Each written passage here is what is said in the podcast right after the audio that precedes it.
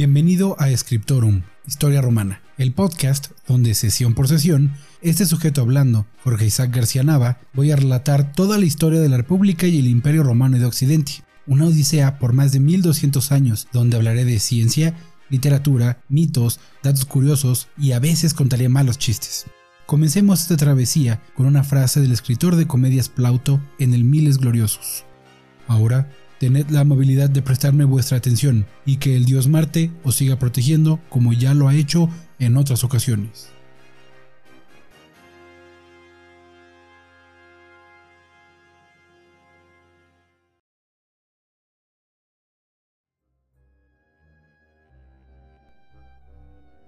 Sesión 3. Año 1 Ab Urbe Condita. Las últimas dos sesiones repasamos la Eneida, e incluso hicimos algunas notas de importancia, como los primeros conflictos entre los ancestros de los romanos contra los latinos, los rútulos y especialmente los etruscos, además de la importancia para con el imperio y la familia de Augusto. Esta ocasión vamos a cambiar de fuentes, ya que les hablaré de una de las obras no poéticas más citadas de la historia de Roma, y no es otro que Tito Livio en su magna obra Historia de Roma desde su fundación. Él comienza donde lo he hecho yo, por el desembarco de los troyanos en Italia. Pero desde el inicio nos da dos versiones de la historia, contra Leoneida, que solo muestra una. Una primera, donde los aborígenes combaten a los troyanos, pero son derrotados, muriendo el rey latino. Una segunda versión, donde sí ocurre la alianza con el rey latino que menciona Virgilio. Sea como fuere, podemos ver una diferencia en los relatos, ya que en Livio los troyanos y latinos fundan una ciudad llamada Lavinia, en honor de la nueva esposa de Eneas, y tuvieron un hijo de nombre Ascanio. Ascanio ya no es en este relato el hijo mayor que viaja desde Troya, sino que nace en la nueva tierra. La expansión de los troyanos y aborígenes, por decirlo de una forma, los enfrenta con los rútulos, y aunque el conflicto es ganado por los troyanos y sus aliados latinos, en el conflicto muere el rey de los latinos. Eneas, ni lento ni perezoso, funde a ambos pueblos bajo una sola bandera y los llama latinos, con él mismo la cabeza, claro. La derrota lleva a los rútulos a una alianza con Mecenio y los etruscos. Les dije que serían importantes. Los rútulos y etruscos presentaron batalla a los nuevos latinos y fueron derrotados, pero Eneas perdió la vida en esta batalla. Su hijo, solo un menor, no podía gobernar, así que Lavinia, su esposa, tomó el poder y gobernó sabiamente, tanto que su ciudad prosperó a, tal tamaño que planearon construir una colonia. Un hijo de Eneas, y no es claro cuál, pero Livio dice que podía ser Julo, de donde viene la familia Julia de Julio César. Bueno, este Julo viajó con Eneas desde Troya y es quien funda esta colonia es clave para el nacimiento de Roma y lleva por nombre Alba Longa, sentando así las fronteras entre latinos y etruscos en el río Tíber. Pasaron los años y con ellos los reyes de Alba Longa. Uno murió ahogado, otro golpeado por un rayo, ya sabes, lo normal. Pero todos llevaban por sobrenombre Silvio, en honor al nieto de Eneas. Llegamos a un rey de nombre Proca, quien tuvo dos hijos, Numitor y Amulio el trono pasó por legado paterno a Numitor, el mayor, pero apenas se estaba poniendo cómodo en el trono cuando llegó un golpe de estado por su hermano menor y Amulio se hizo con el poder, haciendo escapar a su hermano, asegurando su control sobre el trono, asesinando a sus sobrinos y convirtiendo a su única sobrina, una joven de nombre Rea Silva, en virgen vestal. En papel era un gran honor, pero en realidad se aseguraba así no tener competencia. Pero Amulio no contó con los dioses, y así es como su sobrinita llegó ante él visiblemente embarazada, y relató el día que Marte, Ares para los griegos, dios de la guerra, la había forzado y de él era su prole.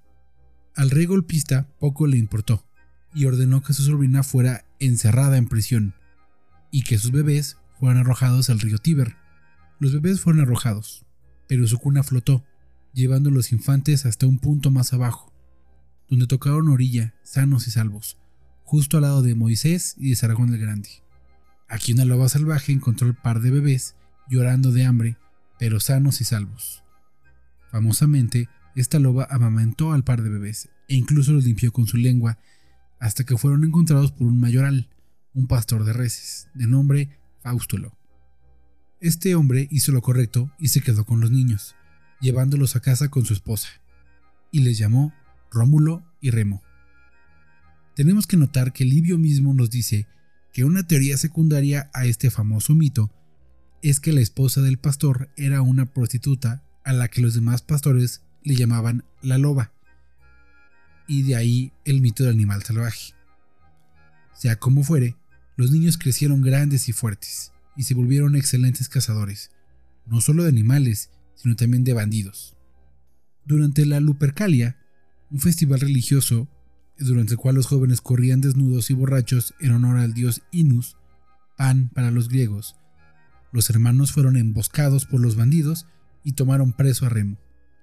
Lo llevaron ante su abuelo, Numitor, aunque no sabían que era tal, y cuando él lo vio, inmediatamente hizo cálculos y se dio cuenta de su identidad. Al mismo tiempo, el pastor le contó a Rómulo cómo los había encontrado. Así es que después de una reunión con llantos y abrazos, se dispusieron a recuperar el trono de manos de Amulio, el usurpador. Planearon un ataque por la noche y consiguieron su objetivo. Su tío abuelo estaba muerto y su abuelo podía retomar el trono. Con el apoyo de Numitor, los dos hermanos partieron para cumplir su destino, fundar su propia ciudad. Según Livio, la ciudad se fundó en el lugar donde el par fue abandonado, y, usando la población que deseó seguirlos tanto de Alba Longa y de otros pueblos latinos, a los cuales se les unieron los pastores con los que habían crecido, su población era enorme, mayor que las demás ciudades latinas. Pero antes habría que decidir dos cosas importantes. ¿Quién tendría el honor de poner el nombre a la ciudad? ¿Y quién sería su primer rey? Para decidirlo, voltearon a la democracia guiada por la educación y conceptos claros y precisos. Claro que no, esto es la antigüedad. Cada uno eligió una colina y decidieron esperar un signo de los dioses. Rómulo subió al Palatino y Remo al Aventino. Pronto, seis buitres llegaron a la colina de Remo. Cuando le iba a dar aviso a su hermano, doce buitres llegaron a la de Rómulo. Una pelea comenzó entre ambos bandos, defendiendo unos el número de aves, otros el orden de aterrizaje. Pero como sea, al finalizar la trifulca, Remo yacía muerto. Otra versión es que Remo, burlonamente, saltó sobre las murallas que su hermano estaba levantando y Rómulo lo asesinó, diciendo, Así será de ahora en adelante, con cada uno que salte por encima de mis muros. Así, siendo el 21 de abril de 753 antes de la era común, se fundó la ciudad de Roma, la ciudad eterna, con Rómulo como único gobernante, y de él tomó el nombre. Hagamos aquí una pausa en el relato y tomemos un descanso para pensar un poco. Livio nos hace un gran favor al presentarnos mitos y también versiones alternas a ellos, pero analizarlos depende de nosotros. La obra del doctor Gonzalo Bravo Castañeda, doctor en Historia por la Universidad de Salamanca, titulada Historia de la Roma Antigua, nos da una interpretación más moderna de las historias, pero también una advertencia. No nos dejemos engañar por estos mitos, hermosos, pero falsos, y usemos nuestras herramientas modernas para analizar la información que nos dan las fuentes. Roma no fue fundada en realidad por un Rómulo que posiblemente jamás existió, sino por un grupo de personas con necesidades reales como defensa, economía, supervivencia, entre otras. Los más antiguos registros arqueológicos urbanos encontrados en la zona de la ciudad de Roma datan del 575 antes de la era común, 200 años más tarde de lo que Livio nos dice. Pero entonces, ¿qué pasó? ¿Por qué es tan grande la diferencia? Bueno, en realidad no sabemos pero las principales corrientes modernas indican que Rómulo y Remo son personajes falsos creados para explicar la fundación de una ciudad que en realidad y muy seguramente fue creada por la unión de varias tribus locales, a veces llamadas Liga del Septimontium, y que en teoría venían de las siete colinas.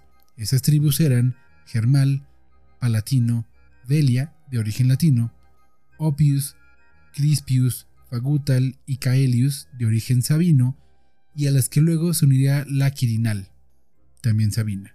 Pero entonces no son siete, sino ocho. Entonces, ¿por qué le decimos la ciudad de las siete colinas? El doctor Castañeda especula que es posible que la tradición de las siete colinas no es más que un error de traducción. Viene de Saeptus o Septi, que significa estaca, y no de Septem, que es siete, lo que haría de estas ocho tribus conformaran el gen, la semilla de Roma. La unión entre ellas no fue sencilla ni rápida. La evidencia indica que comenzó desde 900 antes de la era común, o sea, 150 años antes de lo que considera Livio, y fue probablemente la amenaza de los etruscos del norte de Italia lo que los obligó a dejar sus hogares ancestrales en las colinas y unirse en el valle. Así Roma nace de la unión de varios pueblos que tenían a un enemigo en común, y tomó cerca de 300 años. Toma eso, Livio. Se han podido encontrar al menos dos influencias que convergen en la ciudad. Del norte, la villanodiana, de tradición agrícola y metalúrgica que practican la cremación de restos humanos, y la apenínica, del sur, pastores de profesión y que entierran a sus muertos, creando una cultura mixta y una flexibilidad cultural que será muy romana. Otro dato mencionado por Livio es la ubicación de la ciudad, que fue el lugar donde abandonaron los gemelos, posiblemente un lugar donde se podía accesar al Tíber y de hecho Roma fue construida en la orilla izquierda del río, a la altura del vado de la isla Tiberina, en un valle rodeado de colinas. Libri nos ayuda juntando la información que dicta la tradición, pero es necesario notar que escribe para el inicio del imperio, entonces tampoco él, que es contemporáneo de Virgilio, es como que sepa de primera mano los eventos de los que habla. También Livio es pagado por Augusto, por lo que debemos tener cuidado con su discurso que, aunque crítico con el primer emperador, jamás pasa rechazo, al menos no rechazo absoluto, de las reformas de sus mecenas. La siguiente sesión continuaremos con la historia de Livio. Pasaremos por los primeros actos de la ciudad, el episodio con los sabinos y terminaremos con la guerra contra los vellentinos, la primera anexión de territorio fuera del que se rodea Roma. Y acabaremos con la muerte de Rómulo, seguiremos analizando la historia escrita por Tito Livio hace tantos años y que demuestra su validez, y es que aquí estamos hablando de ella. No olvides seguir las actualizaciones de este podcast en redes sociales. Escriptorum Historia Romana en Facebook y Twitter. Envía tus dudas, comentarios, sugerencias o si deseas convertirte en patrocinador al correo podcasthistoriaromana.gmail.com. Si no es mucho pedir, también puedes ayudar a este proyecto en Patreon, en patreon.com diagonal historia romana, donde puedes suscribirte con una cuota mensual para ayudar a crear estos episodios y de paso obtener algunos beneficios. Te deseo una buena semana. Nos escuchamos la siguiente sesión en tu podcast Scriptorum Historia Romana y cerremos con otra cita del genial Plauto en anfitrión. Ahora, distinguido público, un fuerte aplauso en honor y atención al soberano Júpiter.